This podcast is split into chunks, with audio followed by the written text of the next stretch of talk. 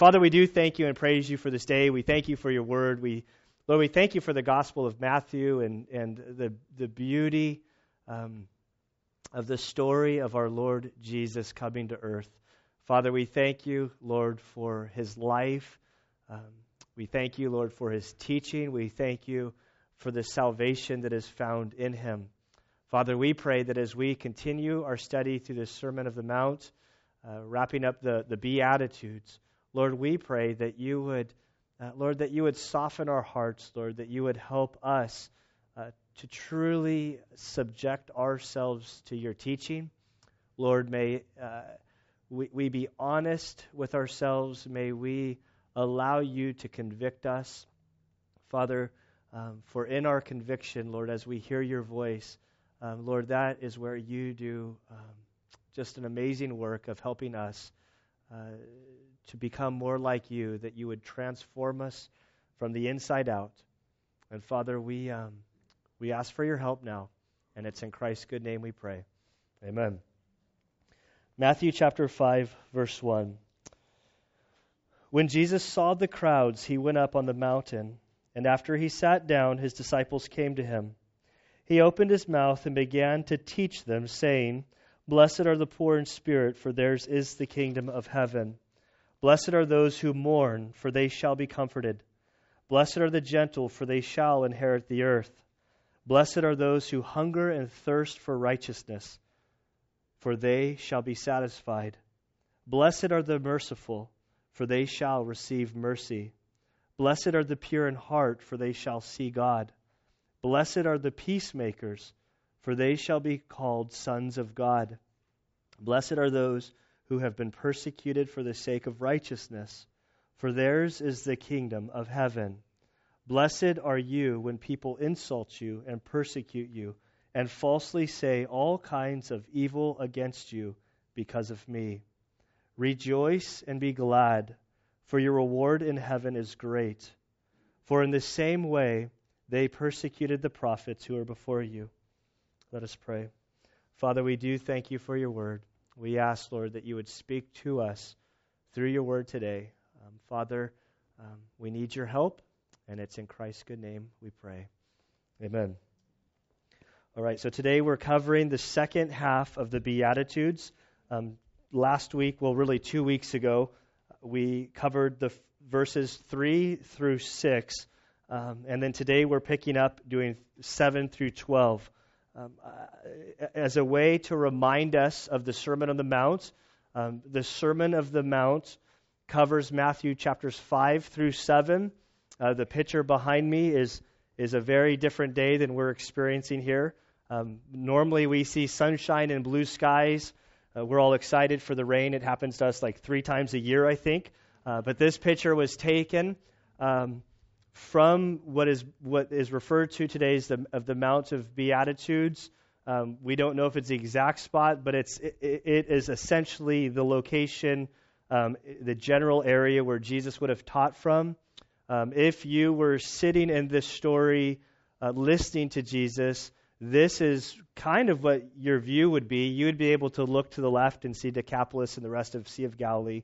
Uh, but Jesus would have had the lake behind him, and the people sort of in a natural sort of um, amphitheater setting where he would be able to project his voice.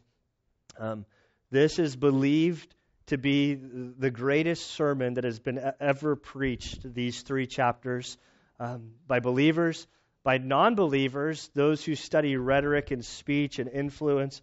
They would say that this is the greatest speech that was ever delivered. Um, often politicians and non believers will quote from portions of this, um, this, this sermon, which I find particularly interesting because um, it's not like they're subjecting themselves to the whole um, harshness, difficulty um, to what Jesus says here, but they'll pull bits and pieces from it and they'll use it for whatever point um, they're trying to make. This, this sermon in these three chapters it is it demonstrates Jesus' teaching on the kingdom. If we were to go back to chapter 4, as Matthew sort of gives an overview of the life and ministry of Jesus, we see in verse 17, he says, from that time, Jesus began to preach and to say, Repent, for the kingdom of heaven is at hand. Down in verse 23, it says that Jesus was going um, throughout all Galilee, teaching in their synagogues and proclaiming the gospel uh, of the kingdom. And so when you read that, there's no definition or explanation of what is this kingdom that he's proclaiming. What was Jesus teaching? Uh, Matthew uh, presents Jesus' teaching very forward in his writing. So as we get got into chapter five two weeks ago, this is laying out um, Jesus' sermon, his message, his explanation of the kingdom. This passage is not a teaching on how to gain eternal life. Um, this could be very discouraging if you read this and you think that I have to do all of these things in order uh, to get right with God. That th- this is not at all um, a message on how to get eternal life, but it's a message of what eternal life looks like displayed in the person who has received received it. Um, this sermon can do a number of things as we go through this over the next few months. Um, there have been many over the centuries who have come to Jesus' teaching and they have pushed back so violently against it that they want nothing to do with his teaching. And this could be you that you read this, and if you don't know Christ, you say, I don't want any part of this. Um, for those of us who know Christ, what this sermon should stir up is it should stir up sort of a longing within us that there is within us, the Spirit of God dwells for those of us who have trusted in Christ. And there should be within us, I want more of this. I want this in my life. But we also understand that we also have our flesh, and we, none of us have met the standard that is laid out in here. Um, I believe it's a lot of what I said two weeks ago, uh, what Paul lays out in Philippians 3:20 through 4:1. He explains that when you receive Christ, when you become a Christian, you essentially are given a new passport, that you become a citizen of heaven. And so, while we are on this earth, while we are living in this life, uh, we are citizens of heaven, and within us there is this desire, this longing uh, for uh, the principles, for the rules, the, the way God intended for things to be. We long for that deep within our souls. But Paul also says there, don't lose heart, press on, continue in Christ. And so as we come to this, we realize our shortcomings and it drops us to our knees. It forces us to cling to Christ, to long for His grace. And it's an overwhelming thing as God ministers to us and displays His grace upon us. I do want to give a caution over the next few months and really for all of the, for every time that you study the Bible or go to a, a, a to hear a sermon preached. Um, the, the best way to handle a sermon is to expose yourself to it. Meaning, uh, what we shouldn't be saying is, "Oh, it would be so great if so and so was here to hear this message." This is exactly what Johnny Ray needs to hear. Don't fall into the trap of thinking, oh, I'm good. This isn't talking to me. I've conquered this. When we come to the scripture, we should come before the word, we should hear it, and just naturally assume that you're guilty. like, it, it really is the best way and is at the heart of this. As we review the Sermon on the Mount, remember the very first thing that Jesus says in verse 3 by way of review, getting into our text, the very first beatitude. He says, Blessed are the poor in spirit, for theirs is the kingdom of heaven. Only two of the Beatitudes are in the present tense. It's this one and the very last one that we'll look at today. This idea of poor uh, is used to describe beggars. Um, give the impression that this is a beggar who um, is just beaten down and broken, that they are completely and totally bankrupt and abused, and they have nothing at all. Uh, it's the picture of a of a person who, as they're begging, they're shielding their faith, they're they're cringing as they're asking for help. a, a perfect picture. Luke brings it up, sharing about uh, a parable of Jesus found in Luke chapter 18, verses 1 through 10. And Jesus tells the parable of the, the Pharisee who's at the temple praying, and he's standing before everyone, and he says, Lord, I thank you that I am not like that man over there, that I am this and I give. And he's totally boasting about himself. And Jesus says, but then the, the tax collector is not even able to look at the temple. He's over there with his head down, pounding his chest, weeping in agony, broken in spirit, basically saying, Lord, please have mercy on me. That is broken in spirit. And this truth uh, transcends really all of Jesus' teaching.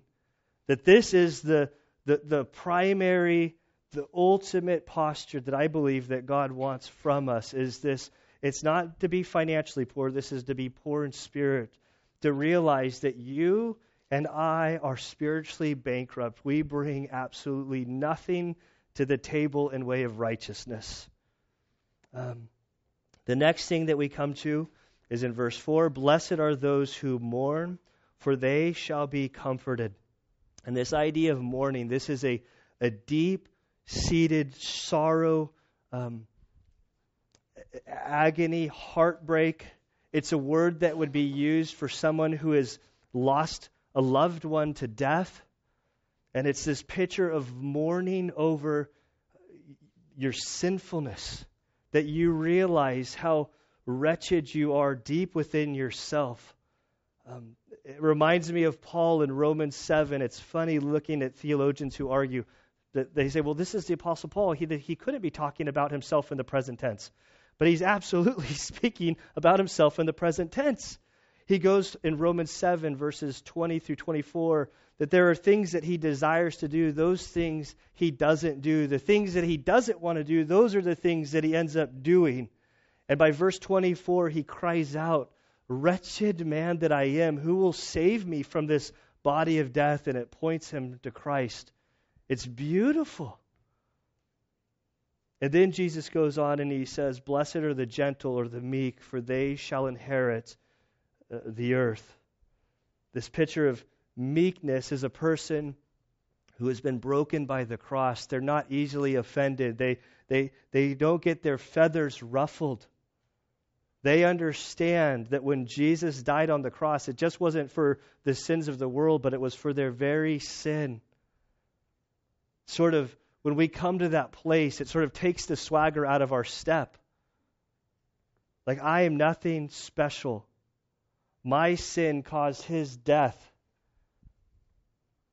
I'm just thankful that God allows me to, to, to share in his ministry, to serve others, to, to be here. I don't, don't have a big uh, agenda. I think this is what he's saying. Blessed are the gentle, for they shall inherit the earth. And then in verse 6, he says, Blessed are those who hunger and thirst for righteousness, for they shall be satisfied. This is one of the Beatitudes that, in going through this, has really jumped out at me. Um, what is repentance? In the first five chapters of Matthew, we've seen repentance a handful of times. We see that that was John the Baptist's message repent, for the kingdom of God is at hand. We're told that Jesus, when he began his ministry, that it began with the, the proclamation of repent, for the kingdom of heaven is at hand. So, what is repentance? It's in some ways it is turning from uh, sin and turning towards God. But the fear is that sometimes repentance, it's so easy to create a, a checklist of things that we're not supposed to do. And my checklist of things that I shouldn't do is probably very different from your checklist. But we like creating checklists of things that we think are wrong that we need to repent from and then placing them on other people. Now, the fruit of repentance, I believe, is this that as we repent, as we turn to Christ, as we receive Him as Savior, there's something that changes within us. There's this hunger and thirst for righteousness. There's this deep desire that we would be more like Christ. And I think that that's the fruit of repentance.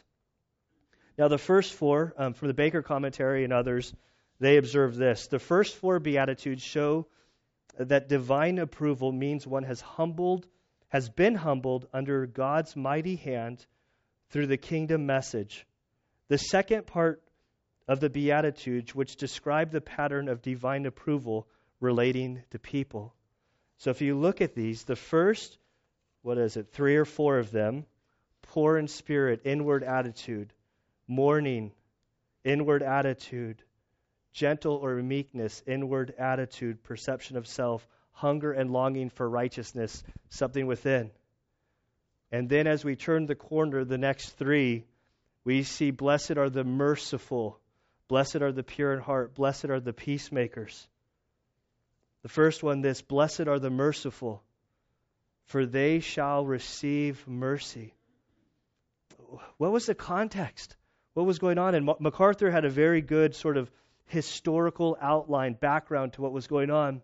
And he writes a popular Roman philosopher called Mercy, the disease of the soul. It was, this, it was the supreme sign of weakness. Mercy was a sign that you did not have what it takes to be a real man, and especially a real Roman.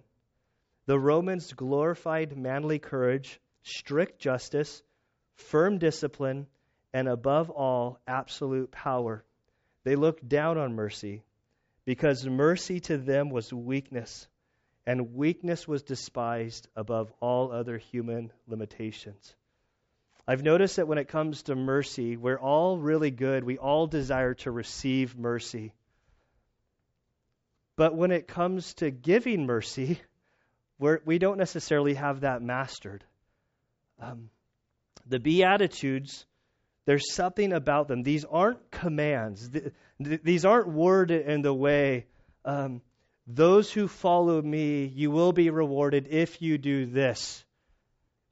These are more proverbial statements. These are statements that express truisms. They're, they're statements that I like to refer to, and I need to incorporate more into my messages, are what I think of as like biblical beef jerky. I noticed at Christmas this year, I got a ton of beef jerky. It was awesome. And like people are like gift after gift was coming in. I'm like, why are so many people from the church giving me beef jerky? I mean, I'm not complaining about it. And multiple people say, well, you talk about beef jerky a lot in your messages, so we know. So I want to just remind everybody, I do like beef jerky. Um, but but but biblical beef jerky, it's things that we put into ourselves. We don't just read this and skim over it. The way Jesus starts his sermon, this introduction, blessed are the merciful, for they shall receive mercy. Hmm. As we try to memorize things, I'm horrible with memorization. I try to memorize scripture. I'm not like an Awanas kid that can memorize in 30 seconds and spit it out. That doesn't mean that I don't try to memorize. What I've found in my imperfective, imperfect, imperfect, imperfect they got to put the emphasis in the right spot for the word to work. When I try to memorize scripture, even though I don't necessarily spit it out perfectly, the beauty of memorization, if that's what I'm doing, is it forces me to sort of ponder the words and it's tinkering around. Like, blessed are the merciful. What does it mean to be merciful? And one area that I realized that I really struggle with, with being merciful, is in that if you're a male between like I don't know where the limit is. Maybe 14, 13, maybe I don't know, to like 25. There's a young male region where I have like my ability to display mercy or to be merciful to that age range very very difficult for me. And I don't get it. Like I don't I think it's from my time of being a SEAL instructor seeing all of these young men come through that there's something about that age range that just makes me snap. And I have zero, like very little tolerance. And I don't like that feeling that I get inside where I just want to like bust some young man's heads, uh, you know, to wake him up. Like, it's hard for me. But then I start looking back at my age at that time. Man, if I was a 14 to 25 year old kid at this church, this church, like, I don't even, like, it might be burned to the ground. There might be like eggings on the side of the church. There would definitely be broken tiles on the roof from whatever shenanigans I was trying to get do. I did so much stupid, like resisting evading arrest during that window in my life stuff. I received so much mercy. But receiving all that mercy, like I don't like why is it that I have not become merciful to that category of person? I don't know. I'm still working through it. And I really am trying to get better, even though every now and again I'll like stop running through the hallway, stick my foot out, trip them, you know, slow down. But when I think about Jesus' example, in the English, when we read through the Gospels, we'll come to the spot where it, the English describes that Jesus was being crucified. It says, Father, forgive them, for they know not what they're doing, or something close to that. But see, that's it's in the Greek and as a way that could be interpreted that throughout the whole process, he repeated that statement over and over and over and over again. Talk about mercy. That here Christ going to the cross, the one who created the whole universe, the one who created each one of us, the one who has ultimate authority, the one who is without sin, is being beaten to a bloody pulp, would ultimately have his life taken by these humans that created him, that he created. And yet, through this process, he's praying, Father, forgive them, for they know not what they're doing. There's like no greater picture of what a merciful person is. And Jesus is saying the person who enters into the kingdom, blessed are the merciful. Happiness, blessedness in being merciful, for they shall receive mercy. And this isn't from other humans, he's saying from God. And if we follow the New Testament out, we'll see in other places that the follower of Christ should be merciful because they've received so much mercy. I can't tell you how many times before I was a Christian that I said, "Oh Lord, I just I want fairness." just shows how ignorant I was. Showed how little understanding I had of my own sinfulness and how wicked and how much punishment I deserve. That then when I received the mercy of Christ, and literally to this day, the question not is I want fairness, is Lord, how could you, with tears in my eyes, like, how could you be so merciful to me? How could you be so gracious to me? How could you be so kind to me?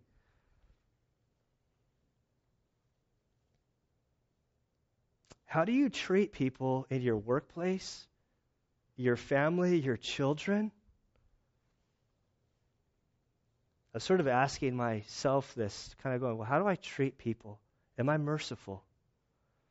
Last night, Anna and I were kind of talking. I'm like, well, maybe we should ask each other, like, hey, am I a merciful person? And then we really quickly were like, well, if I'm not a merciful person asking you if I'm a merciful person, they're going to lie to you.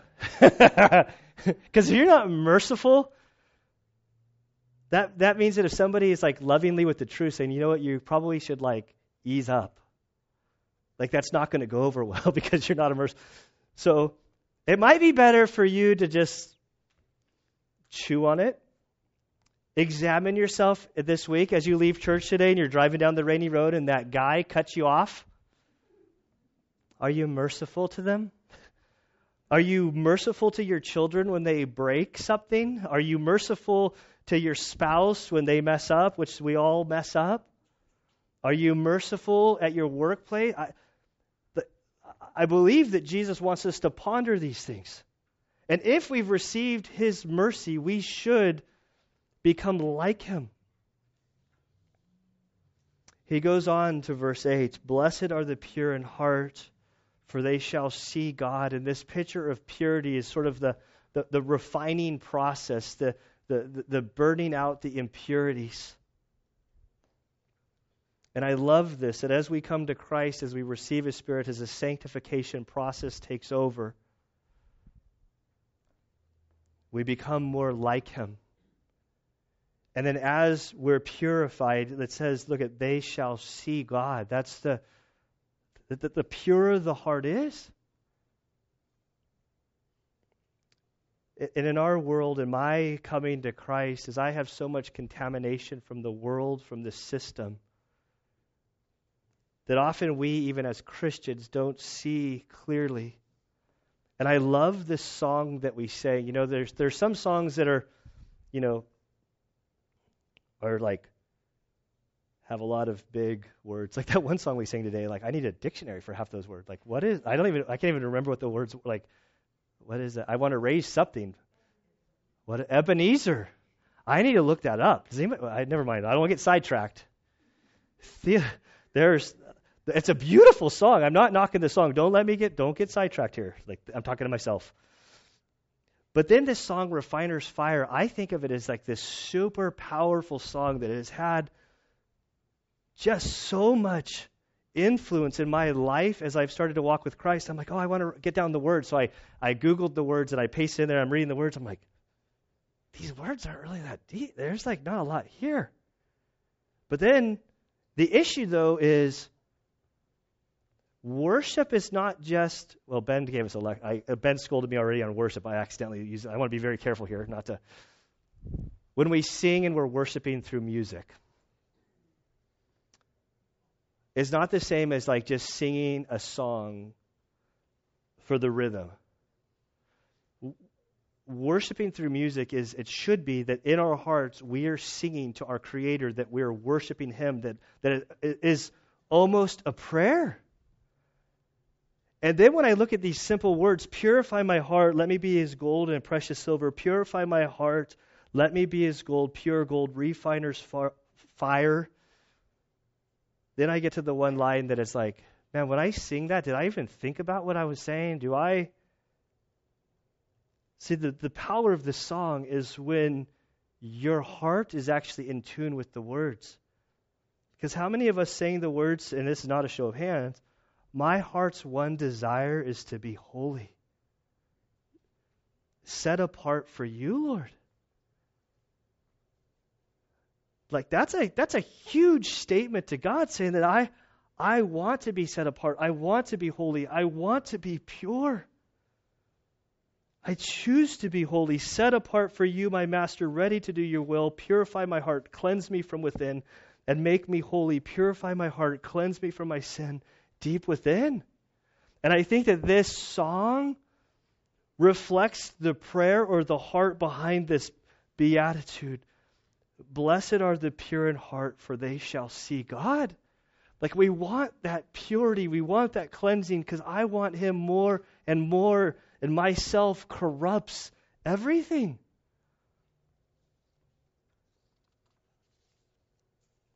And then we get to the one that I wanted to spend some time on. I got to look at the right clock because I looked down, I'm like, man, I'm like 25 minutes late. I'm like, wait. I go, oh no, we got a whole lot of time, guys. I believe that the Beatitudes are sort of building, and that they're like perfect blocks that, as he describes them, they sort of build upon one another, starting from blessed are the poor in spirit, this, this spiritual bankruptness, down to where we started today, are being merciful, being pure in heart, and then we come, blessed are the peacemakers for they shall be called sons of God. This one seems very significant to me. The other ones, receive mercy, see God. This one suddenly says, shall be called sons of God. And if we follow that phrase, that's a big deal. That means that you're a child of God, which then sort of leads to the, the implication that when you are functioning, or the person who is functioning in this capacity, the person who is a peacemaker, in that moment, blessed is the person, they shall be called sons of God, which indicates that in this moment you're most like God, that you would be considered his child.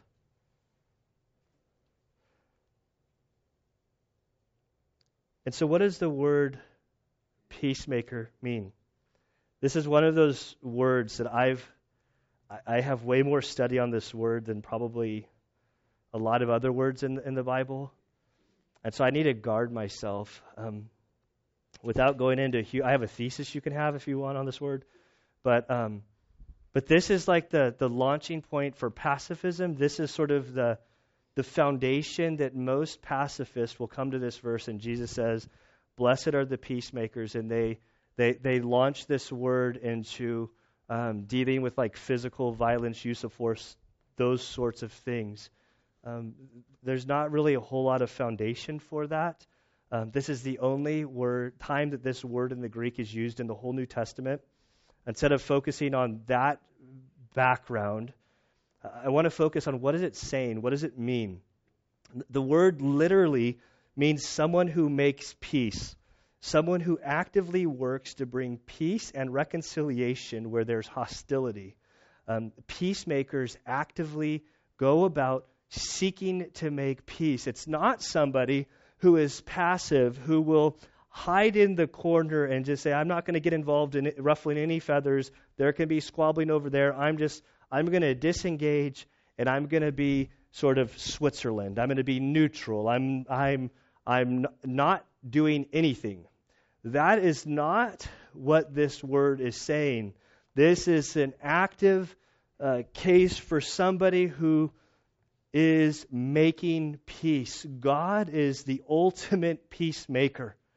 We were at war with Him. Our sin separates us with Him. For those of us who have received Christ as Savior, we are no longer at war with Him. We have peace with Him through the reconciliation that Jesus did on our behalf on the cross. Jesus, God the Father, they are God is the ultimate peacemaker. Um, I have an illustration that I've been told to be careful with. My lovely bride told me to be careful on this one, so I'll be careful on this one. Um, about eight years ago is when I started doing lots of ride alongs with, with cops. Um, prior to that point, my law enforcement understanding came from the show Cops. So I was extremely disappointed when I started doing ride alongs and to discover that very rarely is there ever an incident for cops that is like worthy of the show Cops.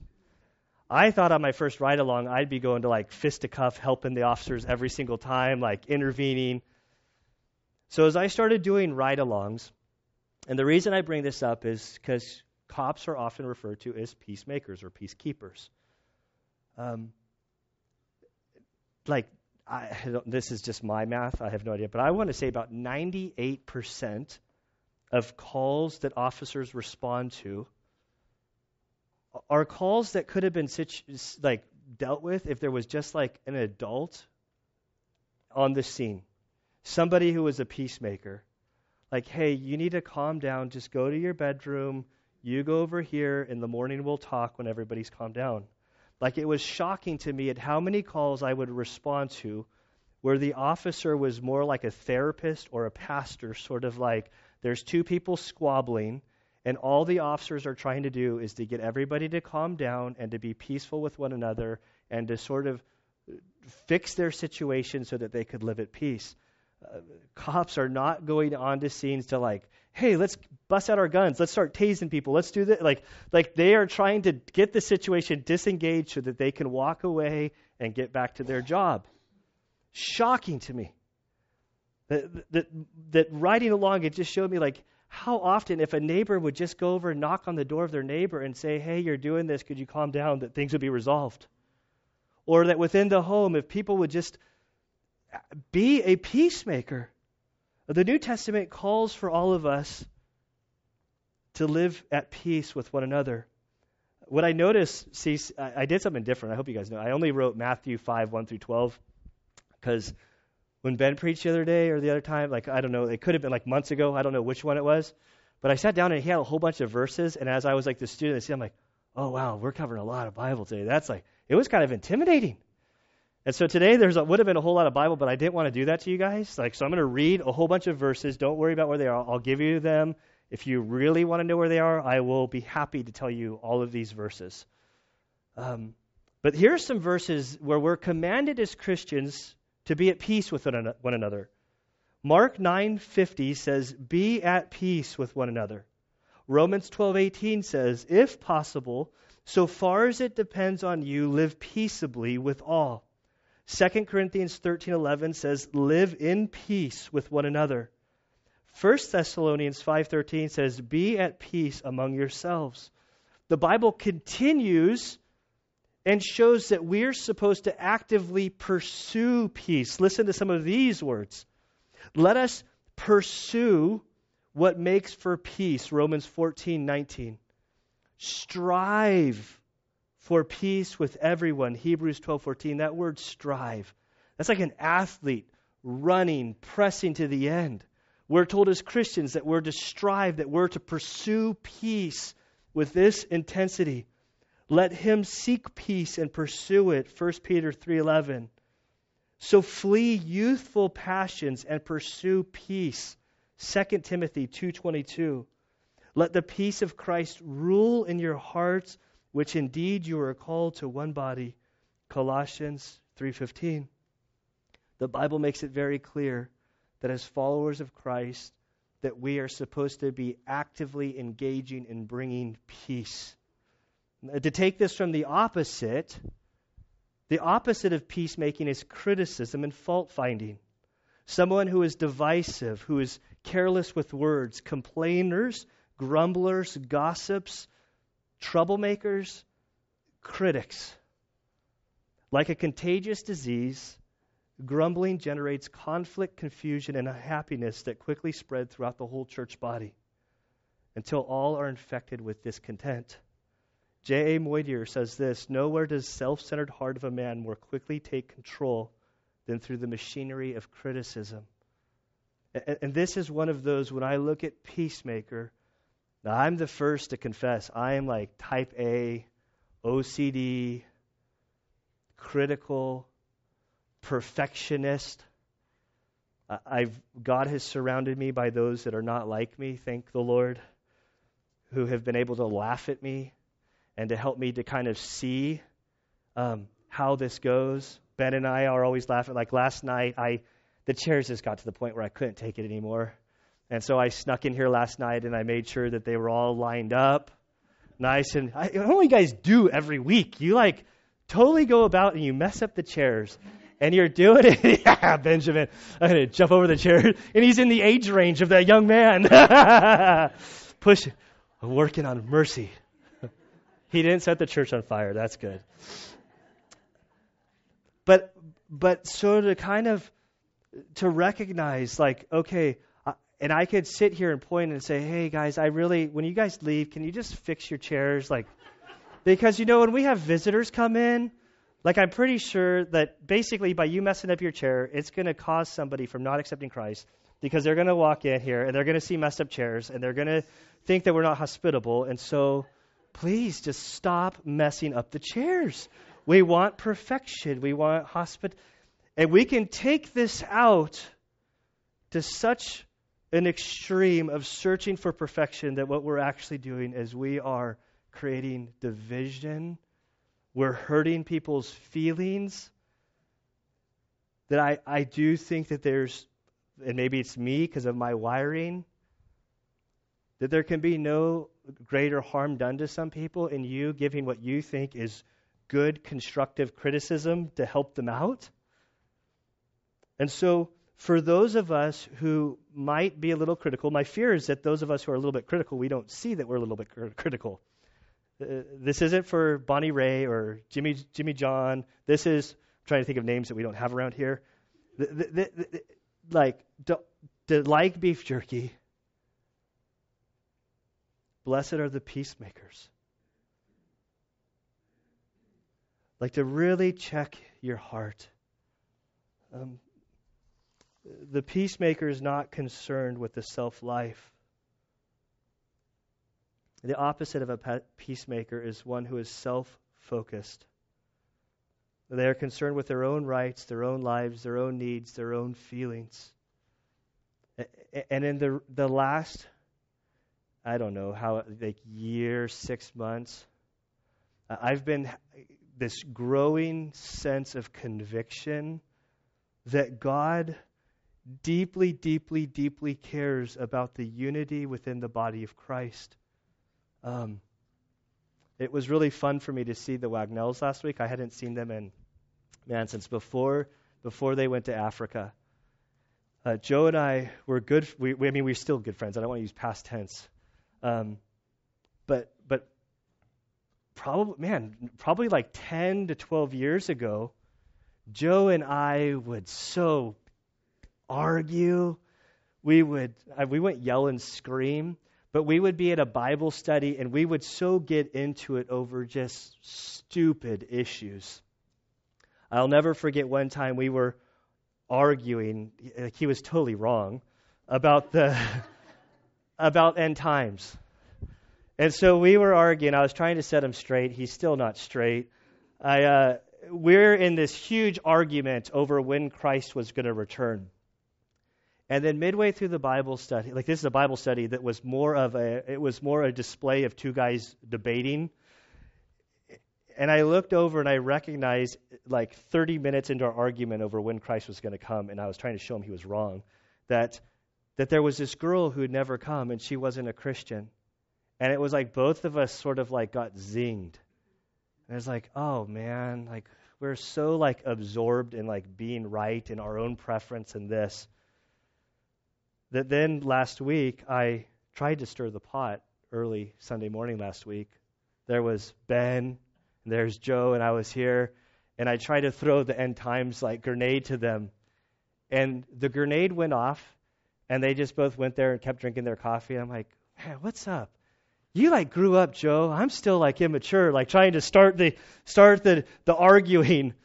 And then that night, as we got home and we were sitting over lunch or dinner, um, I I remember looking at Joe and saying, "Well, I found that over the years, I've I'm like I've become softer in certain things that I've I'm not caring about some issues and I, and like not uh, that don't like the first service I think took this more politically. They laughed.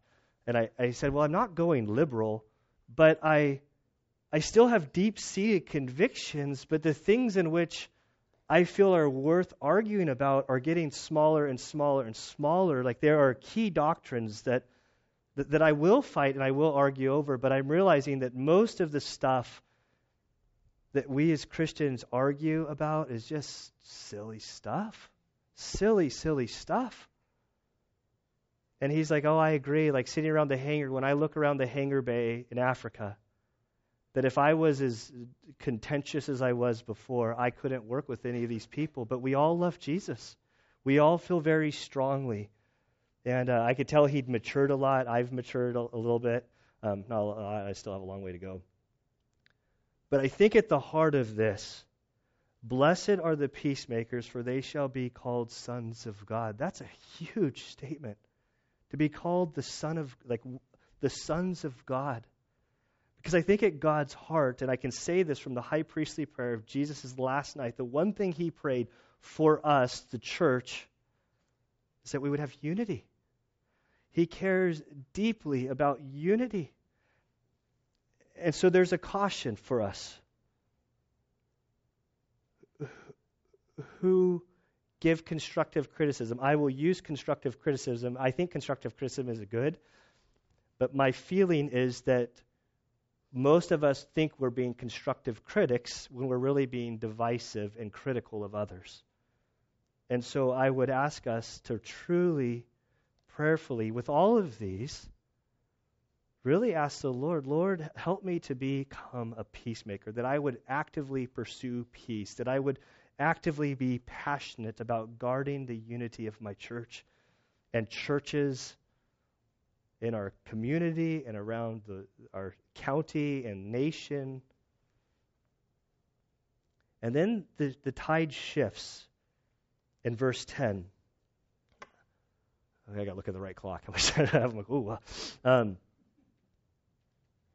there's a shift here. There are some that would say the Beatitudes sort of end in verse 9, but clearly verses 10 through 12 are a beatitude, but they take a, total, a, a different shift and a tone. Jesus says, Blessed or happy are those who have been persecuted for the sake of righteousness. Circle that word righteousness. It doesn't say, Blessed are those who have been persecuted for being a jerk, for being foolish, for being mean spirited. It, it, it says, Blessed are those who've been persecuted for the sake of righteousness, for theirs is, present tense, the kingdom of heaven.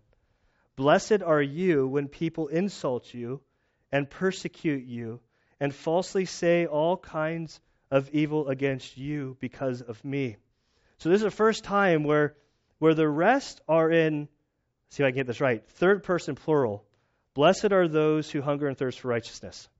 But now we get to here, and it's second person. He's speaking to the people here. We see you. It would be y'all.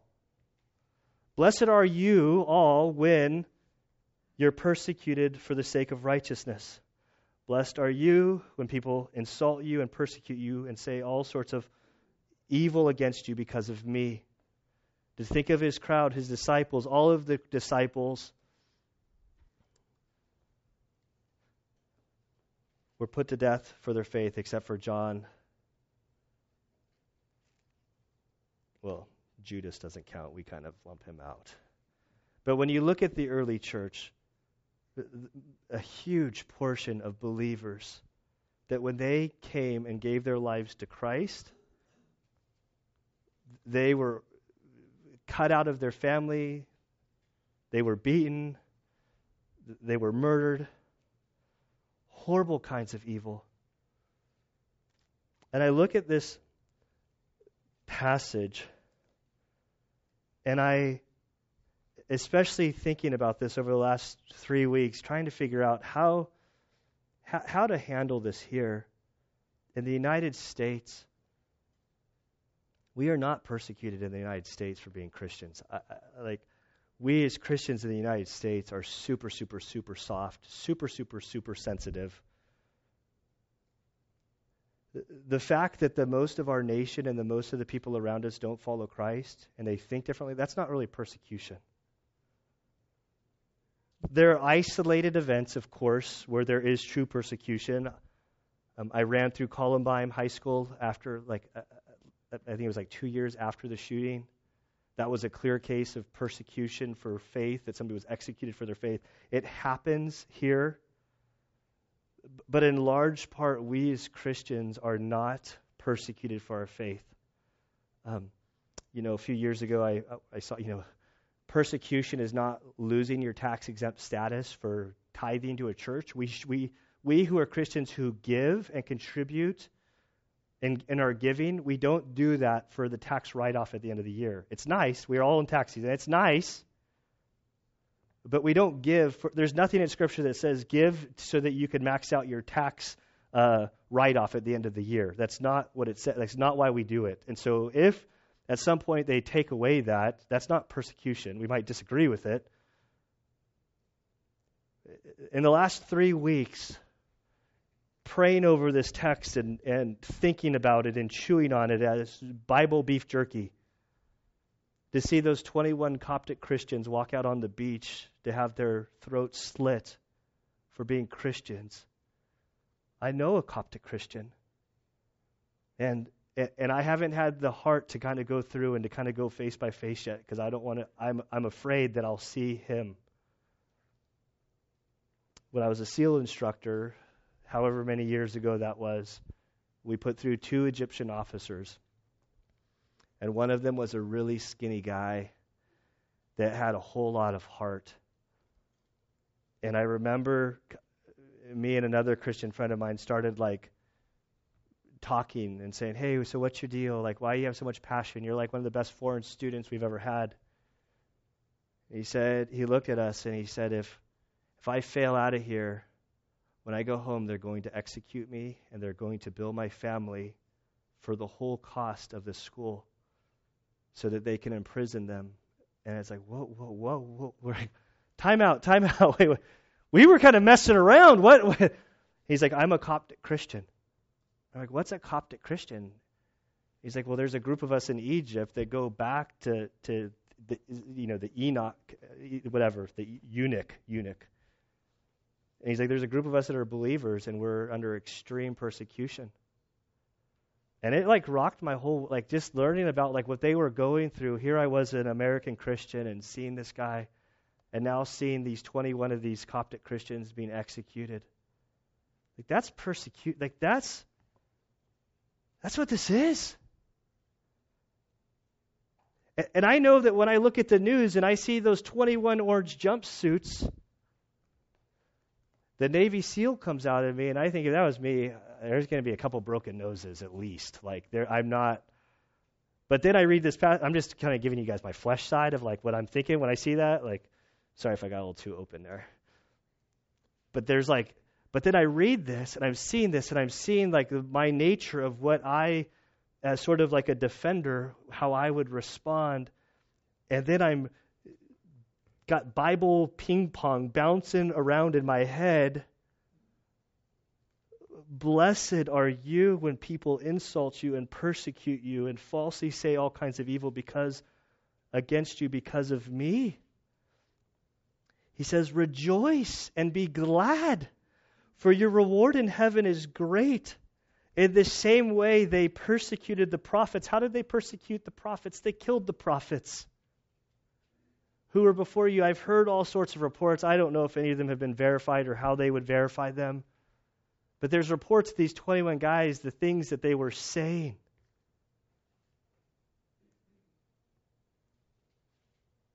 I think there's a special sort of grace if any one of us who know Christ finds ourselves in a situation where our life is in the line and that we are going to have our lives taken.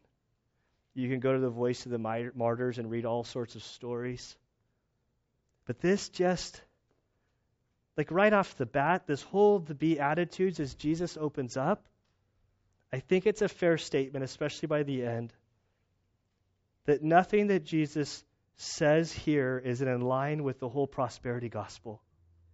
Like these are his believers who would give their life, whose lives would be radically transformed, not because all of their relationships were basically because they, they all got better when they came to Christ. They didn't all suddenly get wealthy.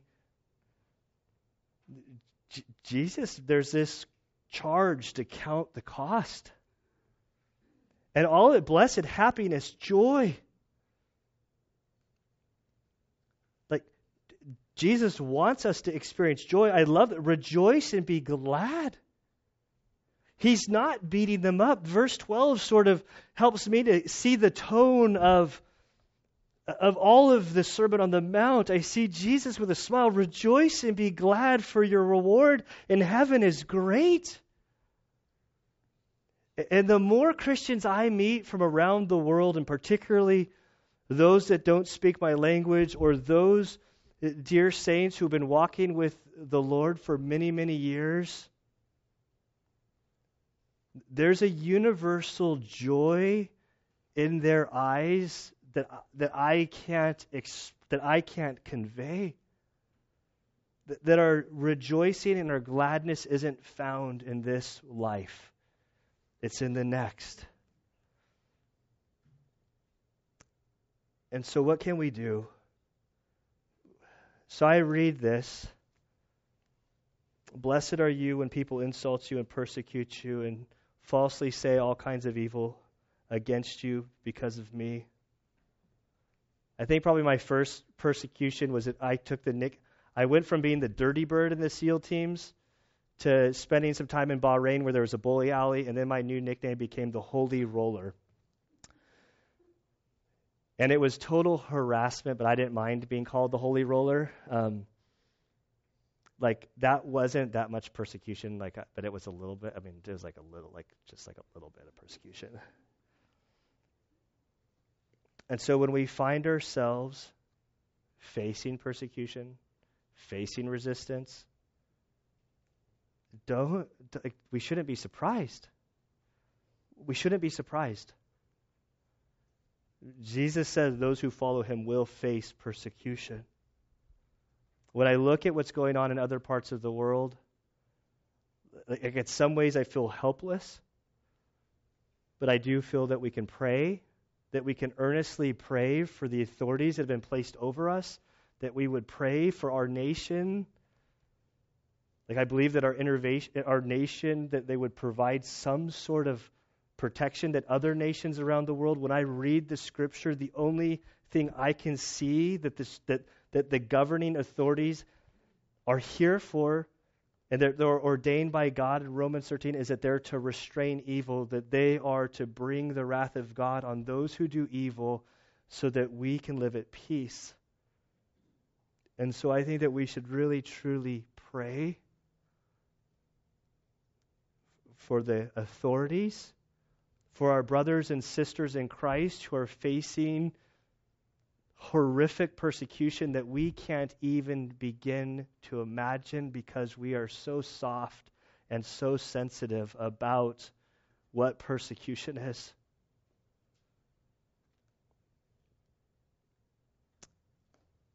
And what I see in this, as he goes through all of these things that are countercultural, he doesn't tell that the blessing is in becoming like the culture around, that there's a very clear distinction from the culture in which they live.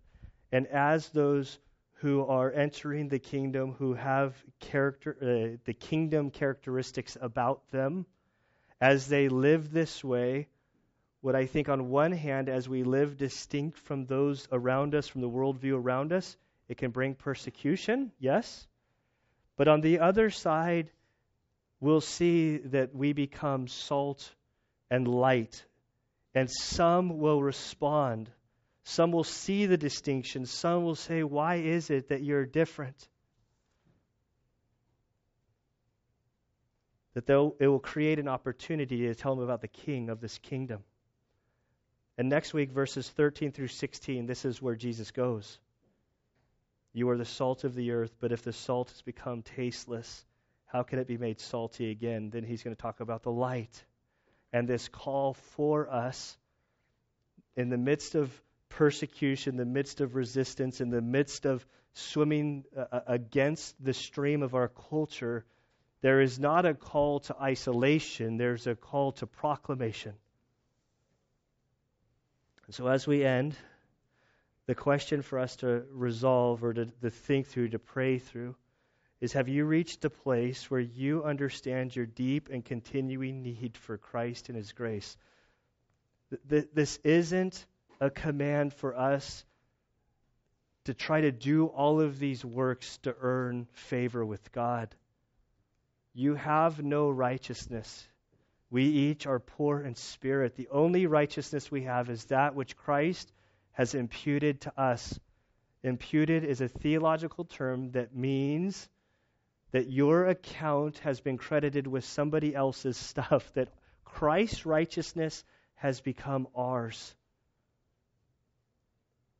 You, we bring absolutely nothing to the table. And as we read this, it should drop us to our knees and to cling to Him.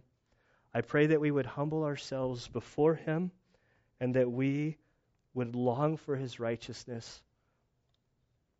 May we truly become a people that reflect His kingdom. And Father, we do thank you and praise you, Lord, for this day. Father, I thank you for your word. Father, I thank you that you are a God who deals with us uh, with great mercy, with great grace, with great love. Father, I pray that as we're transformed from the inside out, as you do your work in our lives, as you help us to become more like you through your work of sanctification, I pray, Lord, that you would help us to become a merciful people because we have received much mercy.